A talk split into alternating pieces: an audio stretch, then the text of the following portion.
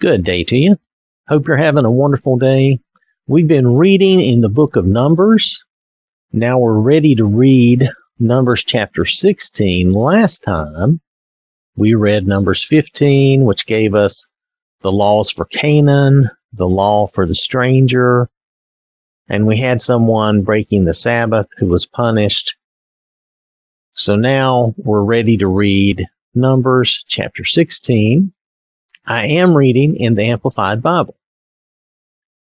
Now Korah, the son of Izhar, the son of Kohath, the son of Levi, with Dathan and Abiram, the sons of Eliab, and On, the son of Peleth, descendants of Reuben, took action, and they rose up in rebellion before Moses, together with some of the Israelites, 250 leaders of the congregation, chosen in the assembly, men of distinction. They assembled together against Moses and Aaron, and said to them, You have gone far enough, for all the congregation are holy, every one of them, and the Lord is among them. Why then do you exalt yourselves above the assembly of the Lord? And when Moses heard this, he fell face downward, and he spoke to Korah and all his company, saying, In the morning the Lord will show who belongs to him and who is holy, and will bring him near to himself. The one whom he will choose, he will bring near to himself. Do this take censers for yourselves, Korah and all your company, then put fire in them and place incense on them in the presence of the Lord tomorrow. And the man whom the Lord chooses shall be the one who is holy. You have gone far enough, you sons of Levi. So this is really turning into a power struggle Korah and these men, for whatever reason, maybe it's due to the things that have just occurred, where they were not able to go into the land like they had, they kind of, they, they wanted to do, and then they were afraid of it, and then they wanted to do it, and then they couldn't because the Lord wasn't with them. And then here we've just had someone basically stoned to death because they were breaking the Sabbath and and the Lord is trying to get them to follow some basic rules and regulations. It's it's like training wheels trying to get them to do these things that they need to do. But it appears from what these men are saying that they think Moses and Aaron consider themselves above the rest of the congregation. And I don't think that's the intent at all, but that's that's the way they're taking it. And sometimes when we look at people who are in charge of things or leading things, this could be your your boss, it could be someone in your company, it could be someone in your church even that you look at and you get a little resentful of them. It seems like they have power or they have some sort of sway over you and you know, we have this rebellious spirit in us. We don't want to listen and have other people tell us what to do. And sometimes we get a little envious or rebellious due to, and there can be other emotions involved too, but just throwing that out there as an example. And these guys are basically challenging Moses and Aaron and their right to stand for the congregation in front of God. So these are other sons of Levi, and they're saying they should be the ones taking over. So let's continue on. Then Moses said to Korah, Hear now, you sons of Levi, does it seem but a small thing to you that the God of Israel has separated you from the congregation of Israel to bring you near to himself, to do the service of the tabernacle of the Lord, and to stand before the congregation to minister to them? And that he has brought you near to him, Korah and all your brothers, sons of Levi, with you would you seek the priesthood also? Therefore, you and all your company are gathered together against the Lord. But as for Aaron, who is he that you murmur against him? So, perhaps these people are seeking the priesthood, as Moses asked that pointed question Are you after the priesthood. That's what Aaron and his sons have. The rest of the Levites were to serve, but they were not directly to be the priests. Then Moses sent to call Dathan and Abiram, the sons of Eliab, but they said defiantly, We will not come up. Is it a small thing that you have brought us up out of a land of plenty, flowing with milk and honey, to kill us in the wilderness, but you would also lord it over us? Indeed, you have not brought us into a land flowing with milk and honey, nor given us an inheritance of fields and vineyards. Will you gouge out the eyes of these men? We will not come up. So these two groups are allied together. Then Moses became very angry and said to the Lord, Pay no attention to their offering. I have not taken one donkey from them, nor have I harmed any one of them. Moses said to Korah, You and all your company are to appear before the Lord tomorrow, both you and they along with Aaron. Each of you take his censer and put incense on it, and each of you bring his censer before the Lord. 250 censers. Also, you and Aaron shall each bring his censer. So they each took his own censer and put fire on it and laid incense on it. And they stood at the doorway of the tent of meeting, the tabernacle, with Moses and Aaron. Then Korah assembled all the congregation against Moses and Aaron at the doorway of the tent of meeting, the tabernacle, and the glory and brilliance of the Lord appeared to all the congregation. Now, here they've assembled the whole congregation against Moses and Aaron. So it sounds like they've basically poisoned everybody against Moses and Aaron and I guess they think they're going to take over in this instance. I, I am not sure exactly what they're thinking. Maybe they will give us a clue here as we read on. Then the Lord spoke to Moses and Aaron, saying, Separate yourselves from among this congregation, so that I may consume them immediately. But they fell on their faces before the Lord and said, O God, God of the spirits of all flesh, when one man sins, Will you be angry with the entire congregation? Then the Lord spoke to Moses, saying, Say to the congregation, Get away from around the tents of Korah, Dathan, and Abiram. Then Moses arose and went to Dathan, and Abiram and the elders of Israel followed him. And he said to the congregation, Get away from the tents of these wicked men, and touch nothing of theirs, or you will be swept away in all their sin. So they got back from around the tents of Korah, Dathan, and Abiram, and Dathan and Abiram came out and stood at the doorway of their tents with their wives and their sons and their little children. Then Moses said, By this you shall know that the Lord has sent me to do all these works, for I do not act of my own accord. If these men die the common death of all mankind, or if what happens to everyone happens to them, then you will know for sure that the Lord has not sent me.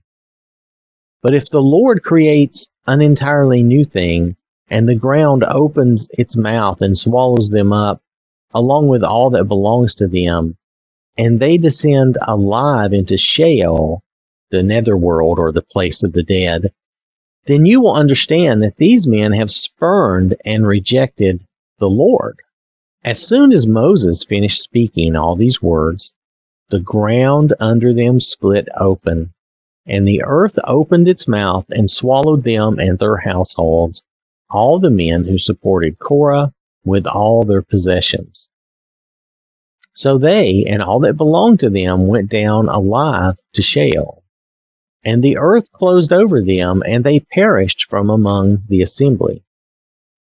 All Israel who were around them fled at their outcry, for they said, The earth may swallow us also. Fire also came forth from the Lord and consumed the two hundred and fifty men who were offering incense. Then the Lord spoke to Moses, saying, Tell Eleazar the son of Aaron, the priest, that he is to pick up the censers from the midst of the blaze, for they are holy. And you scatter the burning coals abroad. As for the censers of these people who have sinned at the cost of their lives, have the censers made into hammered sheets as a plating for the altar of burnt offering. For they were presented before the Lord, and they are sacred. They shall be a warning sign to the sons of Israel.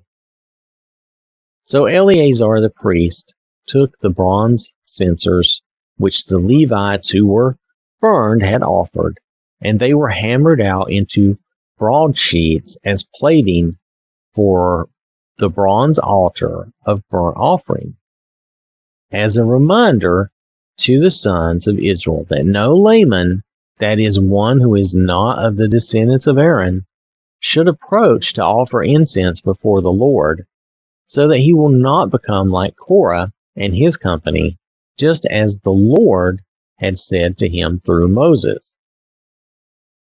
So this is, you know, again, this is sounds like a harsh punishment, but it is a point that God is trying to make that they need to follow certain rules and regulations. And this rebellion against, while they may have thought they were rebelling against Moses and Aaron, they were actually rebelling against God because God was the one that appointed Moses and Aaron. Now you can you can relate that to we shouldn't be like wrongly judging people we don't know just because we see say let's say we see a, a preacher or someone and and they're doing something that we let's say they're doing something we know to be wrong. It's okay to judge that action and say, you know, that's wrong. Maybe they misunderstand. Maybe they don't know what they should know, but that's wrong. But it's a whole other thing to judge them totally and completely and condemn them. These people were ready to condemn Moses and Aaron and just totally, you know, get rid of them and basically replace and supplant them by their own will because that's what they wanted. But that was not what God wanted. And that was not what was best for the children of Israel, obviously. I always believe that God wants the best for them and wants the best for us. Sometimes we may not understand why we're in a certain place in life and why we're doing certain things, even though we're, but we need to make sure that we're still following God and doing what we know to do of His will what's in the Bible. We need to make sure that we're following those. Just because we're in a hard situation or a tough situation doesn't mean we get to break the rules and go against God. So that's important that we remember that. Maybe that's the lesson we should really get from this is that when we're following the Lord, even during hard times when things look bad or look bleak, and maybe they were thinking things looked bad, we still need to make sure we follow the Lord and we're following the heart of God and what Jesus has taught us to follow. He's taught us to follow the law of love, and that's what we should be following at all times toward everyone, and especially towards those who are trying to represent the Lord. Nowadays, we're in a different situation. Uh, God is not, you know, showing up at the tent of meeting to talk to us, right? So we're in a different situation. We have to go by what we have in the Bible. That's what we have to base our life, what we follow on, because that's what God is telling us. He's telling us to follow what's in the Bible. All right, let's continue on to the last of this chapter and realize the timing of this. But on the next day, the entire congregation of the Israelites murmured against Moses and Aaron, saying, you have caused the death of the people of the Lord. Now, notice who they're blaming. They're blaming Moses and Aaron. Moses and Aaron just saved their lives. Moses pled with God not to destroy the whole congregation. That would have been all of them. And either they don't realize that or they just don't appreciate it. And it's amazing that they keep coming back to this. But I will say again that the Israelites are the perfect examples because we are definitely the same. We are no better than them. We make the same mistakes. We do the same things wrong all the time. Our story may be different because of the time and the setting, but essentially at the heart of the matter, we have the same problems that they do. When the congregation was assembled against Moses and Aaron, they turned and looked at the tent of meeting, the tabernacle, and behold, the cloud covered it, and the glory and brilliance of the Lord appeared. Then Moses and Aaron came to the front of the tent of meeting, the tabernacle. And the Lord spoke to Moses, saying, Get away from this congregation, so that I may consume them immediately. Then Moses and Aaron fell on their faces in silence before the Lord. Moses said to Aaron, Take a censer and put fire in it from the altar and lay incense on it. Then bring it quickly to the congregation and make atonement for them, for wrath has gone forth from the Lord. The plague has begun. So Aaron took the burning censer as Moses commanded and ran into the midst of the assembly, and behold, the plague had already begun among the people. And he put on the incense and made atonement for the people. He stood between the dead and the living, so that the plague was brought to an end. But those who died in the plague were 14,700, besides those who died because of Korah. Then Aaron returned to Moses at the doorway of the tent of meeting, the tabernacle, for the plague had been brought to an end. So here we have again Moses saving the people from being consumed. They don't know how blessed they are to have Moses there because they're bringing it's not God's fault. He's he's really not protecting them from God. If you really want to think about this in the, the correct logical manner, Moses is not protecting them from God. He's protecting them from their own actions. He's saving them from themselves.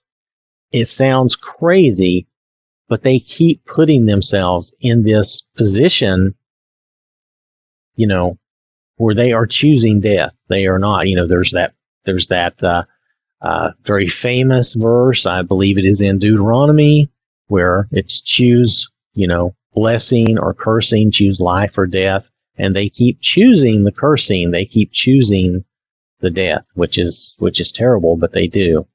Again, a good example for us because look in society, look at the way even Christians are. A lot of times we make the bad choice. We make the wrong choice. And we need to make sure that we're not making the wrong choices, that we are following God.